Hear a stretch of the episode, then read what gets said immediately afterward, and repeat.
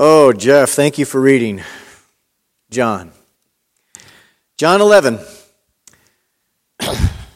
Such a rich and multi layered text. Such a beautiful, beautiful chapter. There's so much going on here. Been sitting with this for a couple of weeks, and uh, all of the texts, really, and just. Uh, maybe this is only for my sake, but um, I'm, going to take a different approach than I typically do whenever I preach, and just more of a meditative approach. Uh, maybe I'm the only one who will notice, but uh, we'll see. We'll see about that. But uh, it's just, it, it, came in a different way to me this time. So, with that, I, I, I simply wish to point out that we are directed this morning to sit with this text as well as with Ezekiel 37 the valley of the dry bones, along with Psalm 130. Out of the depths I cry, O Lord, and Romans 6.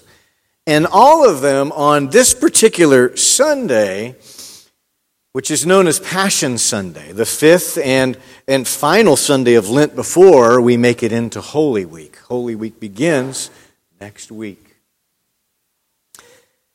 And I, I got to confess that it strikes me, at least initially, as out of step with the season to be looking at scriptures, all of which speak to raising to life that which has been dead, whether it's the lost hopes of a nation or the sinfulness or brokenness of a person and a people or the slavery and bondage of sin or the literal death of a man named Lazarus. It seems a little ahead of schedule.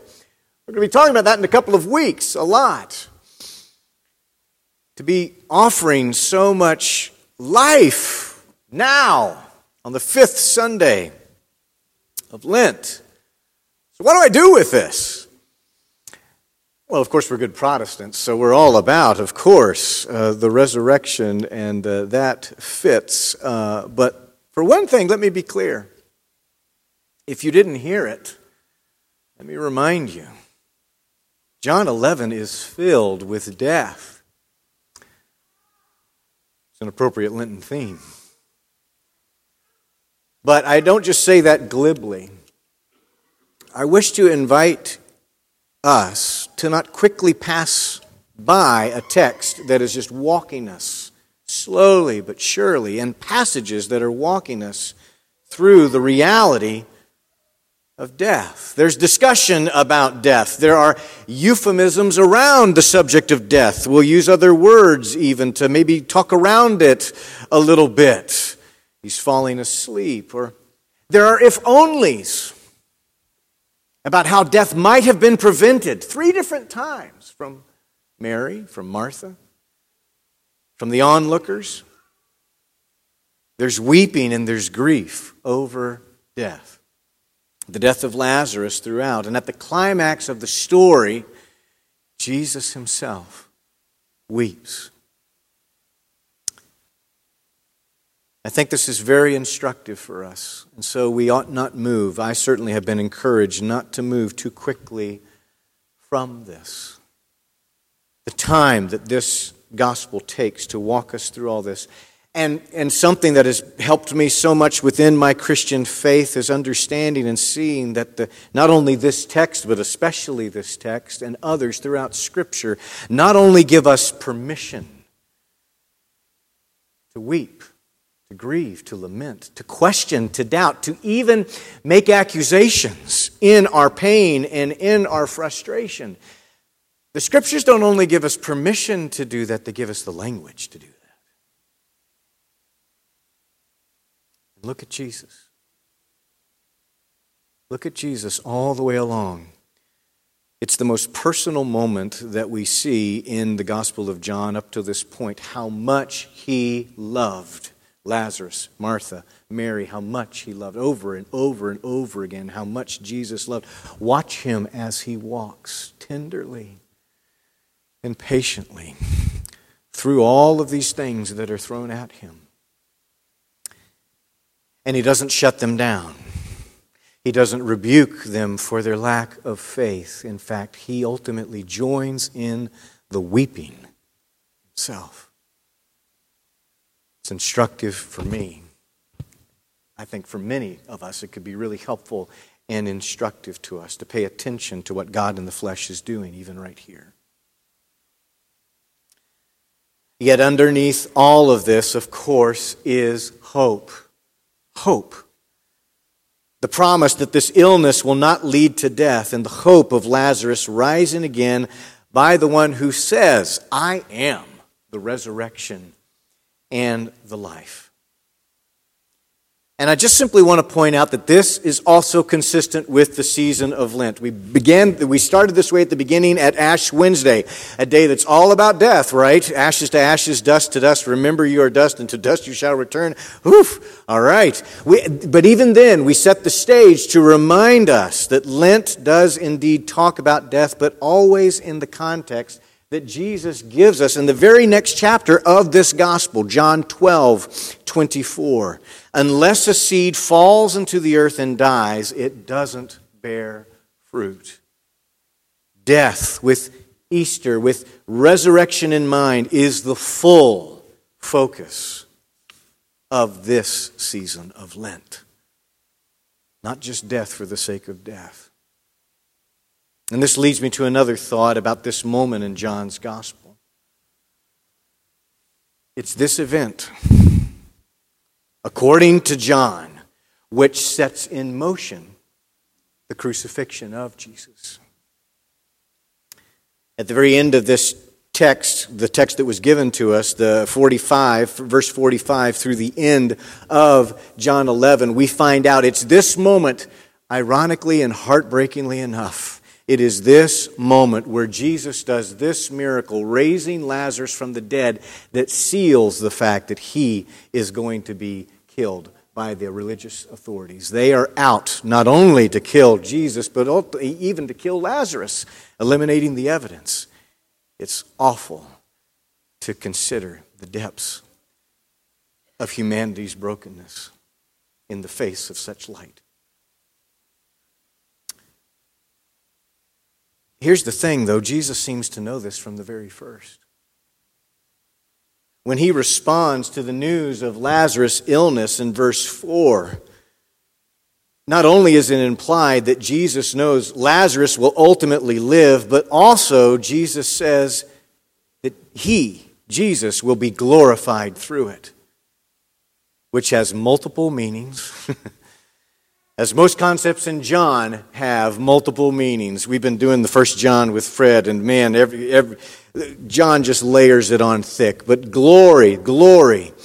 In the very next chapter, Jesus makes a direct connection with his glory and his crucifixion, and then he does it again in chapter 13 and again in chapter 17. And so, again, in this way, this particular text is consistent with this day, Passion Sunday. This is the moment that eventually leads to Jesus' passion. We're being set up for where we are in this story. And I'll just simply add that this adds extra significance to the fact that Jesus delays in his response for two days. When he hears that Lazarus is ill, he delays. What a mystery that is. Even on the other side of this, we look at this and we think, what is going on here as Jesus delays and doesn't quickly respond, but intentionally delays? What a mystery it is. What's going on in the mind of God here? It's like what the psalmist in Psalm 30 is crying out and ultimately determining I will wait on the Lord. My soul will wait on the Lord. And as Jesus delays and then ultimately goes to Lazarus, he does so with multiple purposes. The purpose of bringing Lazarus back to life, for sure. And I think even the most important, the clear, most important purpose of strengthening the faith of those who witness, so that you might believe. But also, he is going knowingly. According to John, He's going to perform a miracle that will trigger the religious authorities once for all. This man must go. Here we see the beautiful character of God in the flesh on display. Knowingly offering life that will lead to his death. I want to suggest to you that the climax, at least in this, this chapter, this particular story, is the discussion that, that Jesus has with Martha. Jesus assures Martha Lazarus will rise again, and Martha responds in the affirmative that yes, in the great resurrection on the last day, he will rise again. This she has a belief in, though not overly comforted in the moment, really. She does believe it. And then suddenly Jesus reaches into the future, doesn't he? Into the last day. And he declares it, it pulls it back into the present. And this is what he does. It's mind blowing. He's standing before her in person, the one who is the resurrection and the life. We've known this for 2,000 years. I still can't get my head around it. And Martha is doing the best that she can to get her head around it, but not completely understanding, but trusting. She responds and believes and declares Jesus as the Messiah. And this is a side note, but it's an important note. In John's gospel, this has now been done by two women. How about that?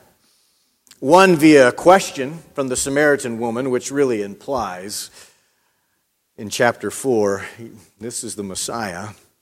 But here in a bold declaration by Martha. The synoptics, Matthew, Mark, Luke, have Peter making this messianic confession. John, as Martha making this confession. Way to go, Martha. I don't know about you, but Martha uh, has always kind of played second fiddle to me because Mary gets it right, you know, and Martha, way to go, Martha. Way to go. I am the resurrection and the life. Those who believe in me, even though they die, they will live. And everyone who lives and believes in me will never die. Let me be clear. In this moment, Lazarus is raised from the dead, but it's not really the full resurrection that Jesus is speaking of, and that we'll talk about more in just a couple of weeks. Lazarus is raised to life, to live for who knows how much longer, but ultimately to die again at some point. Quite different for Jesus. So, what do we do with this on Passion Sunday? Well, for you and for me, I simply want to invite us in this way. All of our texts this morning speak foremost to the truth. There are no depths beyond God's no depths beyond God's reach. Not the depths of utter defeat of a nation in exile, where the entire nation feels as good as dead, like a valley of dry bones. Not the pit of despair of the psalmist, crying from the depths of his own sin and pain and deep depression. Not the depths of bondage and slavery that lives of sin lead to and not even the depths of the actual death of a human being. There are no depths beyond God's reach.